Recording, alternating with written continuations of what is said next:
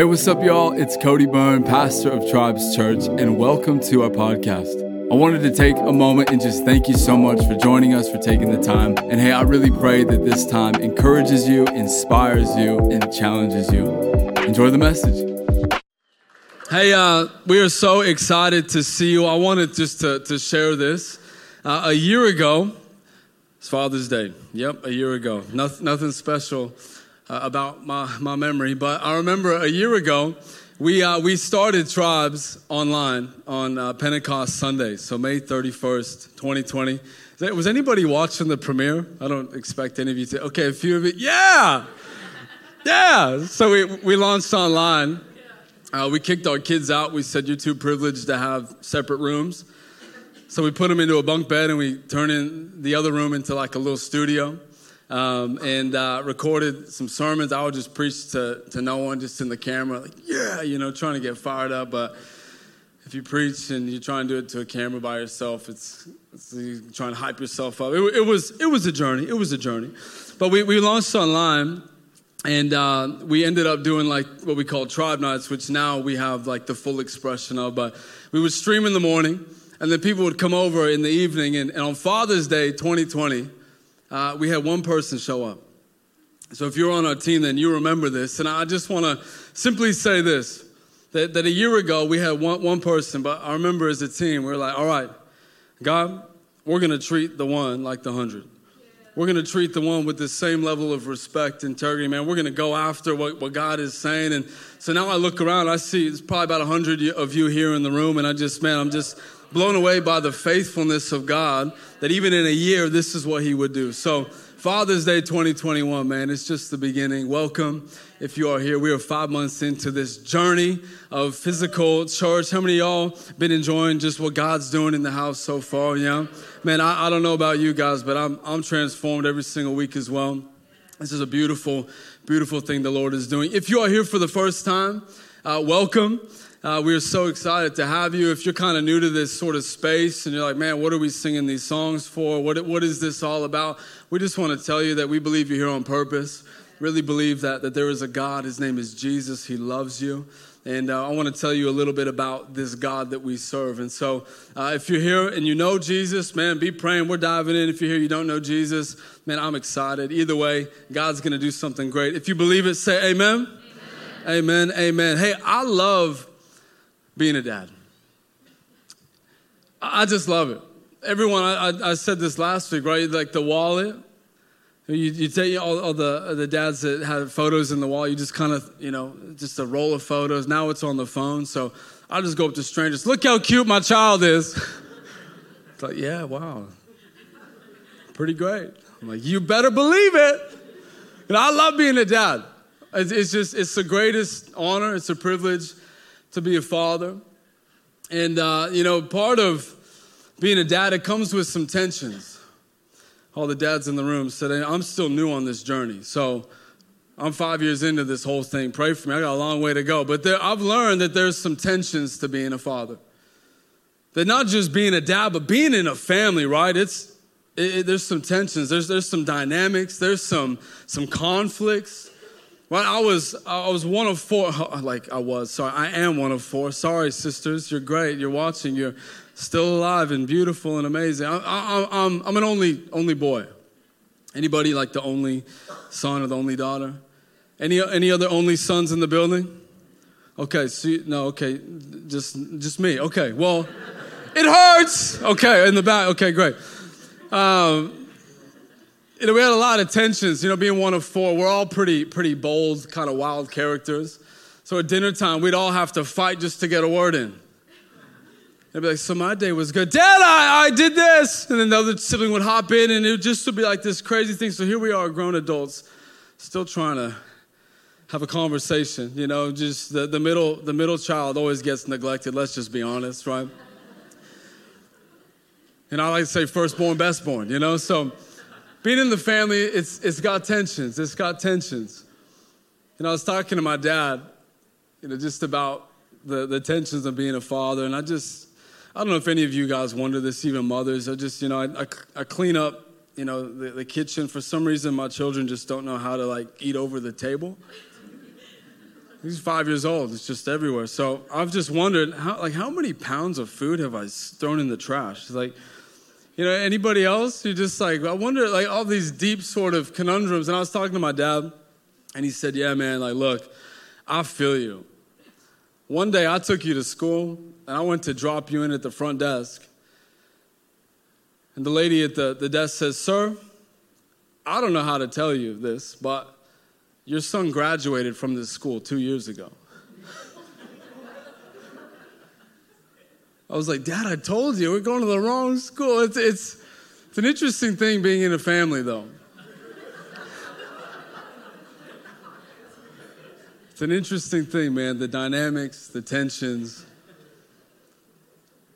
You know, I don't know your background. I don't know what you've walked through. I don't know what you think of family. But I want to tell you tonight, I want to just talk for a few moments out of, out of God's word. I want to go into this, this story that, that Jesus shares, but I really wanted to start off talking about the, the importance of family. You know, we had mentioned last week, we've been going through this series, if you're just joining us, it's called The Way of Love. And it's all about, man, what is, what is love? I think we live in a world, a society, that doesn't really know what love is. So, what, what is love? We've been going through, we're in fourth, the fourth week now. But last week we talked about a friendship that we were, we were created in relationship and friendship to have this friendship with not just God, but other humans as well. And, you know, part of the family dynamic, it's not something that we just, it's not a, a social construct, y'all. family is part of our, is part of our fiber, it's part of our makeup, part of our creation. That we were made to be in family. That God created man and woman, Adam and Eve, and said, Be fruitful and multiply means enjoy each other and make babies.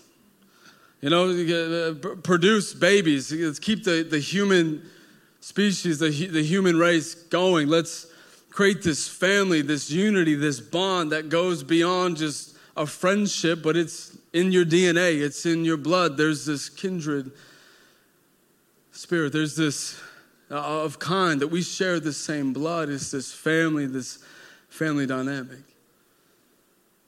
We had learned last week that the enemy of our soul, his name's Lucifer, or the devil, the serpent, the deceiver, the accuser, Satan, he is out from the beginning to steal, kill, and destroy everything that God has created.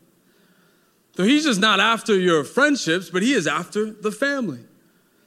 God has created, in his created order, the family unit. So the enemy from the beginning of creation has been after the family, after the parents, after the children to, to get the parents to, to divorce, to get the children to go separate way. He's always causing strife, division in the family. I don't know if you've noticed this, but I grew up watching Disney movies. It's like, yeah, I know a lot, guys. I watch Disney, you know? Come on. But I noticed that in almost like every Disney movie, there's always like a father who's kind of distant, isn't he? Like kind of aloof, like kind of, you know, just dumb and doesn't know and he's not present, just, yeah, whatever. It's like there's this picture painted and you're like, this is a conspiracy card. Just track with me. Have you, have you ever noticed that perhaps what is being presented to us is an attack against the family? Specifically, an attack against the father. Because God has created in his creation order that the Father leads his family, that the Father protects, the Father fights for the family. It doesn't mean, right? God didn't create Adam to stand above Eve.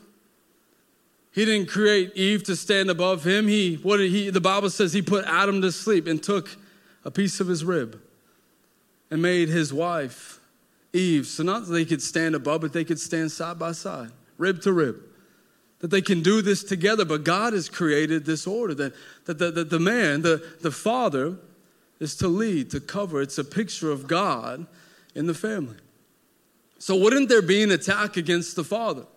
Wouldn't the devil be trying to get after the fathers, to get after the, the family? That there is this attack, y'all, attack, attack. I'm not sure what you think about when you hear the word father. I don't know if Father's Day is difficult for you. Maybe your father was distant. Maybe your father did some things. Maybe your father is, is great and present. And yes, maybe he's not perfect, but he loves you. I, I don't know what you think of when it comes to fathering or family. Maybe this is a difficult conversation for you to have. But, friends, I really felt led tonight to, to really kind of look into this moment that, that God has brought you here on purpose. Whether you believe, whether you're on the fence, whether you're searching, whether you know Him, tonight is a significant night. Because Jesus wants to talk about the reality, the example, and the heart of God the Father. That we're going to look in, in, the Word of God and we're going to see what this agape love is, that, that word we've been talking about means the uh, unconditional, the, the selfless love of God. That no matter what we've experienced physically with our, our physical dads or father figures or uncles or grandparents, whatever male figure we have or haven't had, there is a heavenly Father who is a God of love and of presence and mercy. So I want to dive into y'all, dive in with y'all to this word tonight. If you're taking notes, here's the title tonight It Runs in the Family. it runs in the family. We're going to be in John, excuse me, not John, Luke chapter 15. If you got your Bibles, you can open that up. If you don't have it, we'll have it for you on the screens. But let's pray before we dive in. Y'all ready? Okay, we're going in. Jesus, thank you for tonight. I thank you for my friends. I thank you for those who have come. I thank you for all the fathers who are watching, Lord, who are here present in the room. I pray that you will bless them. God, I pray that you would protect them, Lord. I pray that those under the sound of my voice, Lord, that we would see what your word has to say, Lord, that we would see you not just as, as friend or savior, but as father. I pray you would speak, you would move. In Jesus' name we pray. Everyone who agrees said, Amen. Amen. Amen. So when I say the word family, I know we've talked about, right? It's, it's, it's blood. You're born into a family. You got physical siblings, physical parents. There's this biology, this genetics behind it. But I, I want to tell you that even if you don't, if you're, even if you're an only child, right? Even if you're, you're here um, and, and, you know, you, your parents are back in the States, I mean, any, anybody else here? You just, oh, my, my family's not here. I have, a, I have a few uncles and, and aunties and cousins, but my parents are like 12,000 kilometers away. So it's a long way. Maybe, maybe you, are here in this space, and maybe your parents are over east, or maybe they're, they're in the States or in some other nation. And I don't know about you, man, but this, this year has been kind of tough, isn't it? Hasn't it been that we can't even see our families? That, that I, am my, my resort is to spend time on a screen. But that's it's kind of like the real thing, right? but the family isn't just physical, my friends. According to the Word of God, as we'll, we'll get into it, the, the family unit isn't just physical, but it's spiritual. That because of what God has done, because of his great love and forgiveness, he has actually made a way for us to be, the, the Bible says, adopted into the family of God. You know, in the Gospels, Jesus is preaching at some event. It's, it's wild, it's crazy. There's crowds, and, and his disciples come and say, Hey, Jesus, uh, your mother and brothers, so physical, biological family, they're, they're here to see you. Jesus just, no chill, just says, uh, Who? My mother and brothers are those who hear and do the word of God. what he's pointing to is yes, biology is important, but also it's, it's spirit. If you believe in Jesus, you're my brother, you're my sister. You know, this church was built on a collection of strangers who are now family. How about that? That we can journey together. We can be not just physical, but spiritual. So, here, after the resurrection of Jesus Christ, he actually goes, and in John chapter 20, verse 7, it says that he now calls his disciples his brothers. So, as we get into the word, I want to just start with this that the family unit, you have been adopted into the family of God. because of what Jesus has done on the cross and the resurrection. says this in John 1. He says this in verse 11 All who did receive him, who believed in his name, he gave the right to become children of God, who were born not of blood, nor of the will of the flesh, nor of the will of man, but of God. So, what that means, we're family, y'all. We're family. We're family. No matter what you've experienced, the neglect, the perhaps abuse, the things, is that there is a, a, a family, and it's God's family. He's invited you in. We get to see the, the example, the reality of our Father, who is God. John 15, if you have your Bible, you can see just a, a, few of the verses. If you got a physical Bible, check this out. If you don't, just, just listen. But John 15, there are 32 verses, and we're going to read them all. Yeah, okay. Just kidding. We're not going to read them all. We're going to read about 20, so come on. But Jesus here, he is responding to some accusations that are going against him. So here, John 15, if you see in your Bible, verses 1 through 7, he gives a parable. It's the parable of the lost sheep. Maybe you've heard it, right? A, a, uh, a shepherd, 100 sheep, one goes missing. Does he not leave the 99 and go after the one, puts it on his shoulders, comes back? We rejoice for we found the one. He's, he's giving a response because here it is, John 15, verse 1. Now the tax collectors and sinners were all drawing near to him. And the Pharisees and the scribes, they grumbled, Jesus, saying, This man receives sinners and eats with them. So, the baseline of this text, the baseline of these parables, one we're going to dive into, is that Jesus is responding to these accusations. Oh, Jesus, he eats with sinners and tax collectors and he welcomes them in. The religious, the morally upright, those who look good on the outside, angry that Jesus would welcome those who are dirty and unclean and unworthy and rude and angry and violent that he would that he wouldn't just he'd sit down and eat a meal with them. Oh, Jesus, we're angry with you. and Jesus now responds three parables. He is responding to the Pharisees' heart.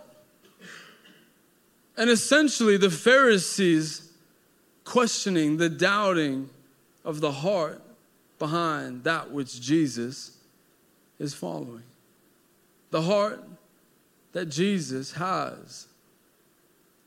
So he gives three parables to try and show them hey, this is the heart, this is the heart, this is the heart. He shares the parable of the, the lost sheep. Then he goes on, verses 8 through 10, he shares the parable of a lost coin.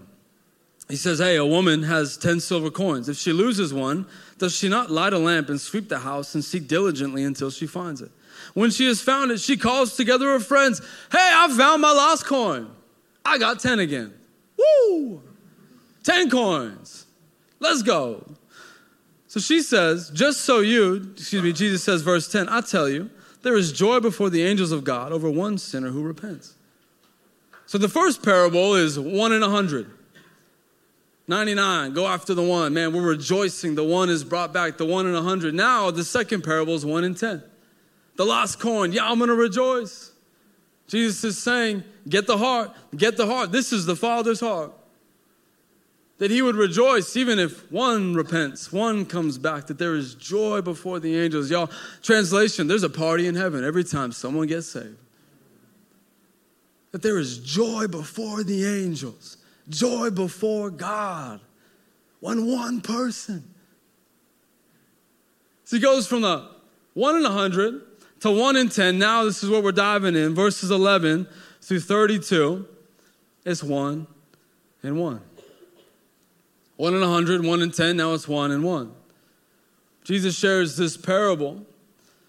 And this third one involves a father. So the first one is a shepherd, the sheep. The second is a woman in a coin. Now it's a father and his son. Verse 11 says this There was a man, Jesus says, who had two sons. And the younger of them said to his father, Father, give me the share of property that is coming to me. And he divided his property between them. Father, give me my inheritance. Father, give, give me what, what's coming to me. You know, this may just seem pretty basic to us. This may seem pretty, yeah, he just wants his money. Great. But if we were to understand like the severity and the reality of this, this, this uh, request, we would have to look back into this cultural context because this was unprecedented. No son would ever ask for his father's inheritance due to the request, due to what it would actually mean. so, first off, the younger son would never even get the inheritance, it was the older son. So, here we see a father with two sons. The younger comes to him, Hey, dad, give me my inheritance. What this means is that the son is essentially saying to his dad, Hey, dad, I wish you were dead because I want my money. I just want what you can give me. You're good at, you're, you're as good as dead to me, Dad. Just give it to me. Just give it to me. And so we're told, right, that the father did as he requested. hey, Dad, you're as good as dead to me. All right, son, here's, here's the inheritance. What kind of father is this? I've been like, boy, who are you talking to? I'm, I'm stronger than you, you know? But yet the father says, All right, all right, son. All right, son, here it is. Now we're told, verse 13, not many days later, the younger son gathered all he had and took a journey into a far country. And there he squandered his property in reckless living. Verse 14, and when he spent everything, a severe famine arose in that country, and he began to be in need. So he went and hired himself out to one of the citizens of that country who sent him into the fields to feed pigs. Now, this is important because this is a, is a Jewish man, a Jewish son. Pigs, according to the law, were unclean. So not only is this son now, he's spent his inheritance, not only did he tell his dad, You're as good as dead to me. Not only was the father still kind and generous toward his son, but now the son has spent everything that his father had given him in wild and reckless living. Now he's at a point where he's turning, okay, now I, I think I can still make this work. I think I can still do it. So he goes and he starts to work with things that no Jew would associate with this, excuse me, unclean animal. Verse 16, and he was longing to be fed. There's a famine. He's hungry. He's longing to be fed with the pods that the pigs ate, but no one gave him anything. He's desperate. He's spent it all. He's hungry. He wants to eat the pig food, but no one would even give him that. And so it says in verse 17, but when he came to himself, he said, How many of my father's hired servants have more than enough bread, but I perish here with hunger? I know. I will arise and go to my father, and I will say to him, Father, I have sinned against heaven and before you. I am no longer worthy to be called your son. Treat me as one of your hired servants. Now remember, this is a story that Jesus is telling all of these scribes and Pharisees. All of these who are grumbling, Jesus, how could you associate with the, with the, with the sinner, with the tax collector? How could you do that? And now Jesus is systematically showing these grumblers the Father's heart. So at this point, just imagine in this context, this story was wild. This was like a bunch of explicitives, y'all. People like, what? He's with the pigs? Oh Lord, right? They're just freaking out like this. This you're like, yeah, it's whatever. Cody's with the pigs, but this is a big deal in this time. This was unheard of. This was like, oh my, this was like watching something that you shouldn't be watching, hearing something that you shouldn't be. This was scandalous. This was too much. Imagine the pauses in between, just the, the Jews grasping, just, oh my, how dare he? How dare he ask his father for the inheritance? What an arrogant, rude, if I would have just got my hand, if I was his dad. But Jesus is showing these people the Father's heart. You're as good as dead to me. Here's your inheritance. He goes off, spoils it, reckless living, famine, running away from his father, running away from his family. But yet, my friends, we see this. This is where it all changes. He says, I will arise and go to my father. I've sinned. I'm no longer worthy to be called your son. Treat me as your servant. Verse 20. And he rose and came to his father. But while he was still a long way off, his father saw him. When he was a long way off, his father saw him. You know, this is a very powerful, powerful moment. Because for the father to see him afar off meant that the father must have been looking for his son. To see him over the distance, the father must have been waiting there for his son. One, one day he'll, he'll come back. My boy, he'll be back. Almost like waiting at night with the porch light on. Just, just in case, just the front door's open, man. I'm, waiting. I'm, I'm waiting for my boy to come home. I don't know about you, but this hits me deep because that was me. And my parents would just wait, just waiting afar off. Would he come home? Would he come home? You know what this tells me, my friend? You know, 1 Corinthians 13, we've been talking about this that love is patient, love is kind. Right? Love does not boast, it is not envy, it is not self seeking, it does not seek its own interests. It, it, it, it, keeps no record of wrongs. It doesn't rejoice in wrongdoing, but rejoices in the truth. Love endures all things, believes all things, hopes all things. Love never ends. For the Father to be there waiting for His Son shows us, my friends, that the Father's love is patient. You know, that word patience, it, it means long suffering. It means I'm going to suffer long, that I'm going to wait here and, and suffer, even if it lasts a while, because I'm waiting for that return. That what will one day come is far greater than the pain that I'm facing waiting that that moment of embrace is far sweeter than the sting of this suffering that I am presently facing.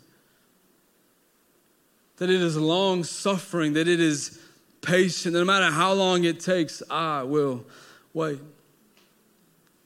So, friends, you need to know that the Father in this story, as Jesus is, showing us, it means that the, the, the Father's love is present that it is unending, that it, it is not ceasing, it is present, it is constant.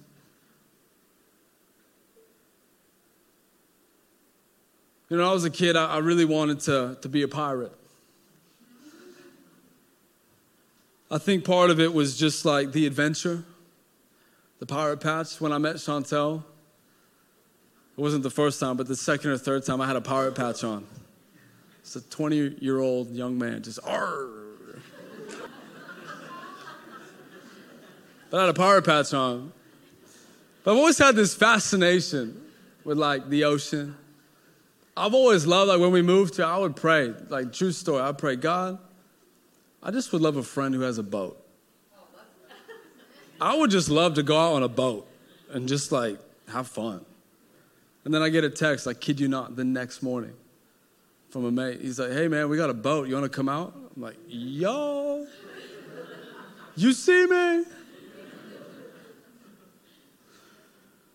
But it's interesting. Uh, part of being a, a church planner is uh, I have a mobile office, which means I just sit in my car. I got the, the, the Holy Spirit in my hotspot. Come on, somebody, you know? I use all my data, but it's all good. But uh, part of my love for boats means I love the water. I just, I'm drawn to it. So I, I tend to kind of drive around different places and I just park my car and I just look at the ocean and just ponder. You're like, that's so weird. And say, I know, I know. But I love it. And uh, I was parked down by the, uh, the Swan River and I, I was looking out and there's like this beautiful boatyard. And all of a sudden I kind of hear like this trickling of water. And I'm thinking like, man, that's, what is that? Like, you know, my, my spider senses, they're tingling. It's a boat, it's water. Wow. So I look over and there's like water coming out of this boat, out of the, the front. And if you're like a, a, a nautical, um, uh, you know, uh, connoisseur, then you would probably know um, as I, I, Googled this, so this is, I could have flexed and be like, yeah, you know, my great um, knowledge of boats. Um, so uh, this is the bilge pump. And, um, you know, so apparently water gets in the boat. There's this pump and it pumps water out and, you know, it's water coming out. So I'm, I'm just curious. And now I'm, I'm starting to see, now there's this man who he's, out of all of these boats, there's just this one man and he's tending to this boat.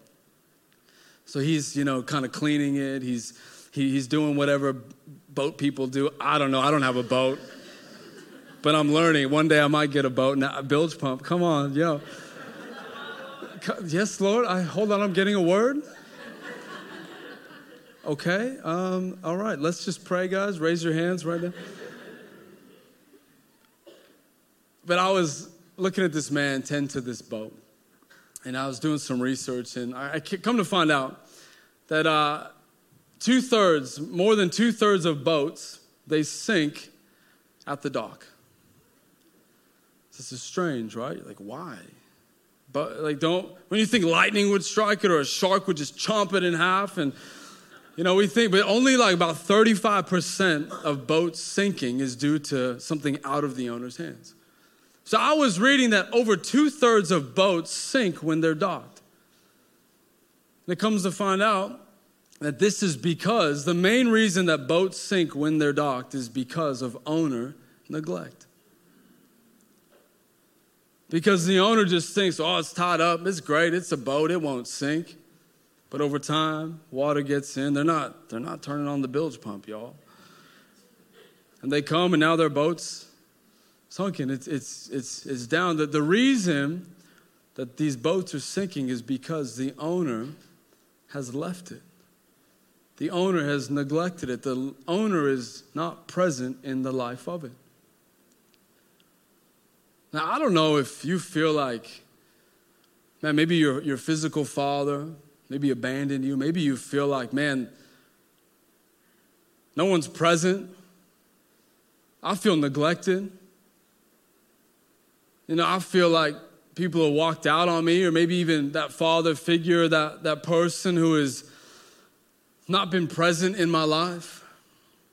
Friend, I just want to encourage you that Jesus is talking about a father who never leaves, a father who is always present, a father that is long suffering, a father that is there waiting. Waiting, tending, waiting, wanting to, to come in, man. There's leaks. Let, us work on it. There's things, man. Let, let me come in. To, let me take care. Let me provide some maintenance. And I'm present. I care. I don't want you to sink.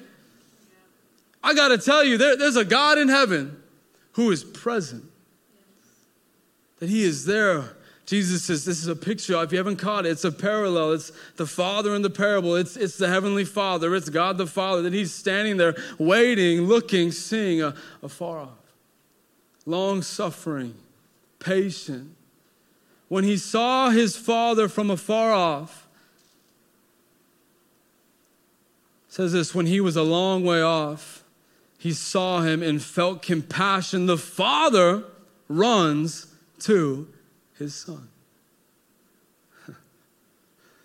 the father runs to his son. He embraces him and he kisses him. And the son said to him, Father, I've sinned against heaven and before you. I am no longer worthy to be called your son. But the father said to his servants, Hey, quickly, bring the best robe. Bring a ring for him. Bring, kill the fattened calf, y'all. We're gonna party. We're gonna celebrate for my son who was gone has now come home. Dad, I, I, I spoiled all of your money and I, I was sleeping with prostitutes and I did all, I'm not worthy to be your son. Just, he had this speech, didn't he? All right, man, all right. I'm at rock bottom. I know what I'm gonna do. My, my dad's got food. My dad'll maybe make me like a servant. It'll be better off than I am now. So I got this speech. Okay, I need to tell him I, I sinned against heaven. Yeah, sounds good. I, I sinned against you. I'm not worthy to be your son. I just want to be a servant. He has this speech. He sees, he's walking. Imagine the, the walk that the son is like, man, I can't believe this. Man, my life is, is in, the, in the pits, man. Like I, I had it so good. And the father's just standing there. And he sees him. And the father just runs. And the son, he's being embraced. He's like, Daddy, I've sinned and I'm not, I'm not worthy to be called your son. Before he even gets to mentioning the servant part, the father just says, No, no, no, no. I'm not listening. Get the robe and the ring. Set the tables, boys. Tonight we feast. My son is back. My son is back. To really understand how beautiful, how even scandalous this moment is how extreme, how shocking this would be to the grumblers, the audience in that present day. We have to understand, y'all, that men, particularly men of honor in this society, they would not run in public. Aristotle, the great philosopher, says this. He says that great men never run in public. So here we have this father Let's look at the text. He's got an estate. Right? The fact that he says a robe and a ring, kill the fattened calf. This is a, this is a wealthy man. He's, a, he's affluent. He's generous. He's, he does well. He probably has a boat. It's probably a big boat. I'm like praying for. I'm like, wait, that was like 2,000 years ago, and it's it's a hypothetical, but it's real. So, God, I just want a boat, you know. I really. Do I want a boat, Chantel? No? Okay, no, I don't want a boat. It will probably sink for sure because I don't have time to take care of it. Okay. I got three kids. But the father, then, he's an honorable man. What he does to, to run, I want you to catch this. The, the, the men wear these robes. So the father literally has to pull up his robes to run. Otherwise, he's just walking. He, he, he literally pulls up his robes. He's exposing himself. This is a very shameful thing to do. In this society, this was shameful that a man of honor would expose himself publicly and run. It's like the equivalent of a, of a affluent father going to his child's private school and picking up his son running across the parking lot in his boxer shorts. It's, it's a shameful thing this father did, but he would rather have some sort of public shame than to neglect his son. He would rather, the Bible, you know, the, the, the language, gird up his loins. He would rather pull up his robes and run regardless of what people would think. Because his son was back. His son, the father so loved this son that he would be willing to do this shameful thing to get to the Son. You know, I, I, I have to tell you, my friends, that this isn't just a metaphor. This is a picture of the shameful death that Jesus Christ went through on the cross. That he would so be exposed stripped down, that they took his garments and divided them, they cast lots, that the very God of the universe in flesh was too exposed upon a splintery cross, bearing the public shame because he loved the Son, bearing that shame, that moment, because he was thinking of his child that was afar off. Friend, I got to tell you, If you haven't noticed, yeah, Jesus is explaining that there is a Father, a Father in heaven. And his heart is for the far off. His heart is for the sinner. His heart is for the one who goes and sleeps with prostitutes and, and is a tax collector and violent and, and, and jealous and rageful. What on earth? That there would be a God in heaven who loves the far off. That there would be a father who doesn't just see, but he runs. So here it is, y'all. We, saved by the blood of Christ, into the children, into the family of God. Love runs in the family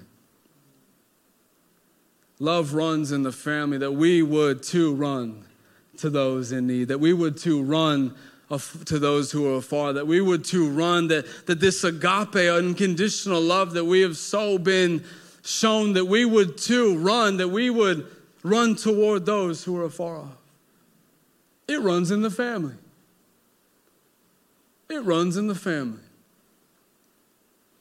You know, I don't know your roots. I don't know what you've been through. I don't know what your family tree looks like.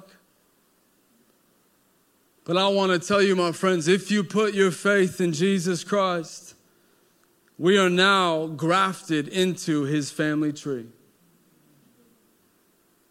That whatever brokenness, whatever piece of branch we have, we are literally grafted in to the family of God that no matter our background, no matter our roots, no matter what tendencies, no matter what our fathers did, man, my father was an alcoholic.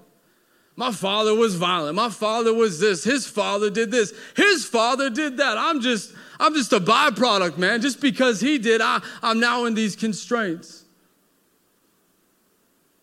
Friend, I got to tell you that just because they did it doesn't mean you have to do it. The Bible talks about not necessarily generational curses, but more so generational consequences. That just because your dad was an alcoholic doesn't mean that you too have to be bound by that same thing. You may experience the consequences of that, but Ezekiel 18:20 talks about how we are accountable for our own actions. So whatever your family tree looks like, you come to Jesus, you are now grafted into his family tree.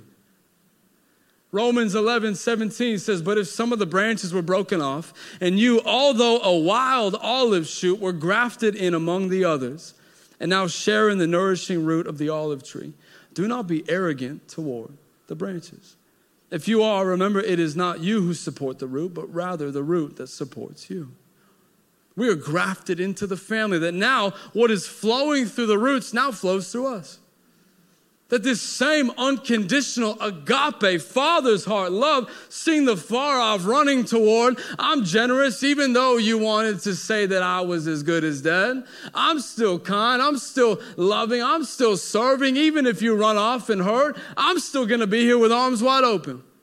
That's the father's love. We are grafted in. Now it flows through us. Now we're a part of this family. All it runs in the family, it runs in the family. So now the son comes. Now there's this big party. It's, it's amazing, man, that they're celebrating. They're celebrating. And I, I, some of us, I think, wish that that would be the end of the story. Yeah, woo, came back, salvation, redemption. This is great. But Jesus goes on to finish the parable, and he mentions now the other son. Now his attention turns from the father who is constant, the Father who is patient, the Father who is kind, who is generous, who is merciful, even in the midst of arrogance and pride.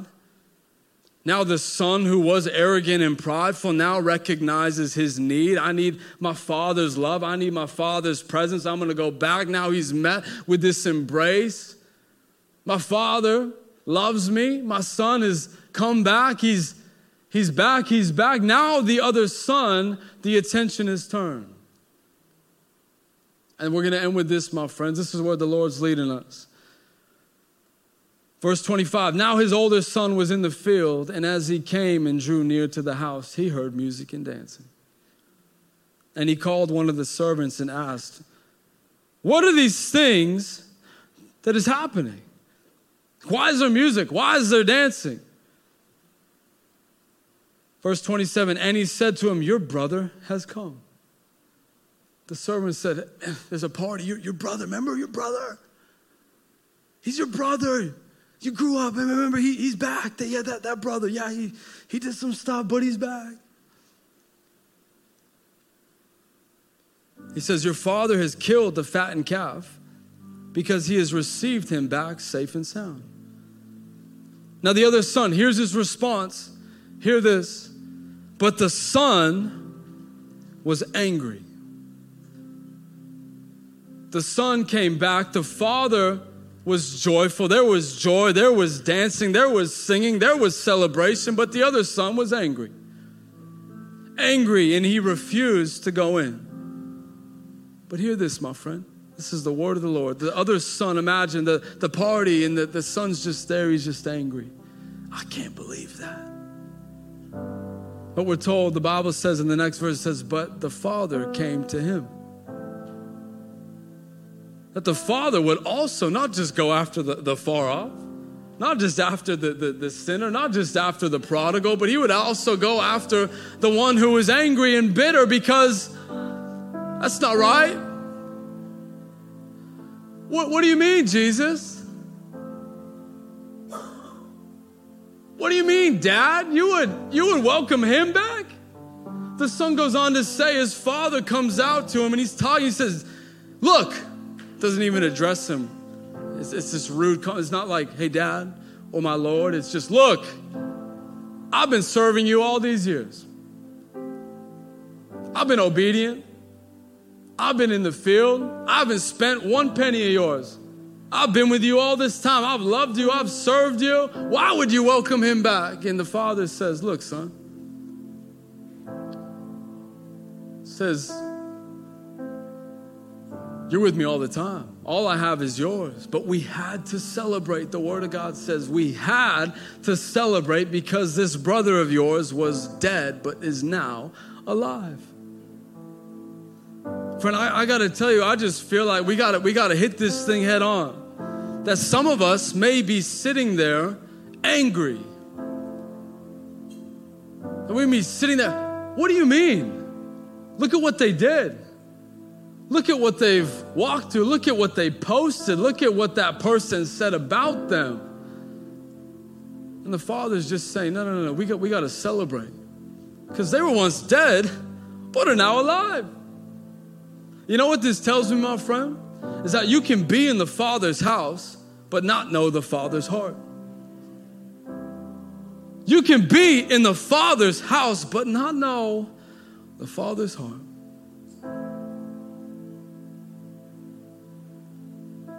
I don't know what exactly you've walked through, you've been through, you've carried in the things that maybe you've been taught or experienced but my friends i just believe that god wants to he wants to break some things tonight. He wants to set the record straight.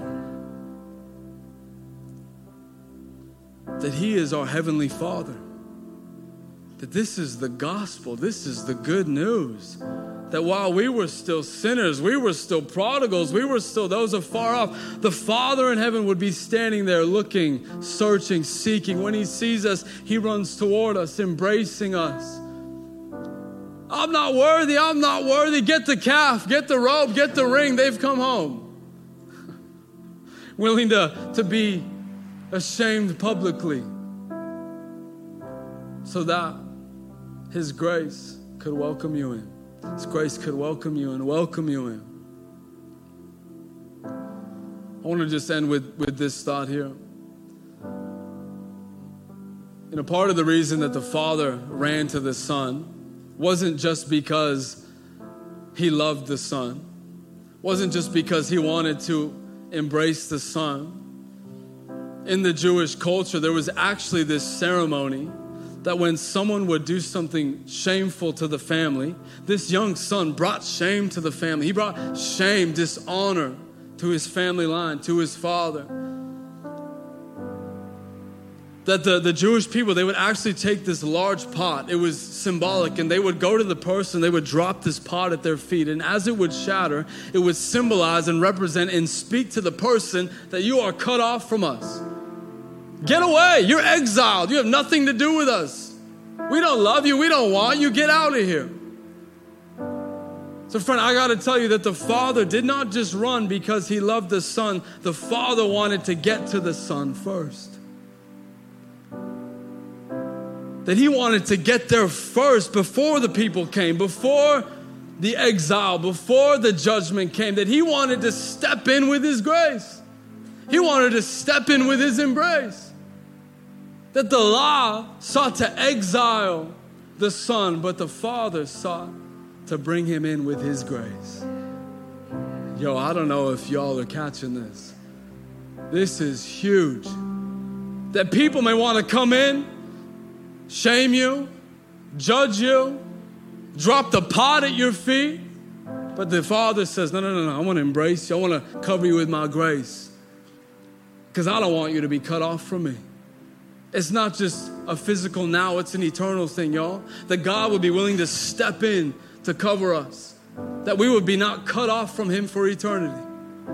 That there's a grace that the Father loves you. I got to tell you, God, the Father, loves you. He loves you. He loves you. He loves Thanks again for hanging out with us on the Tribes podcast. Before you click off, before you move on, I would love to encourage you to take a moment and pray. God wants to speak to you, not just through this time, but continually throughout the day. So take a moment and ask God, what is He asking of you? Have a great week, my friends. God bless. We'll see you next week.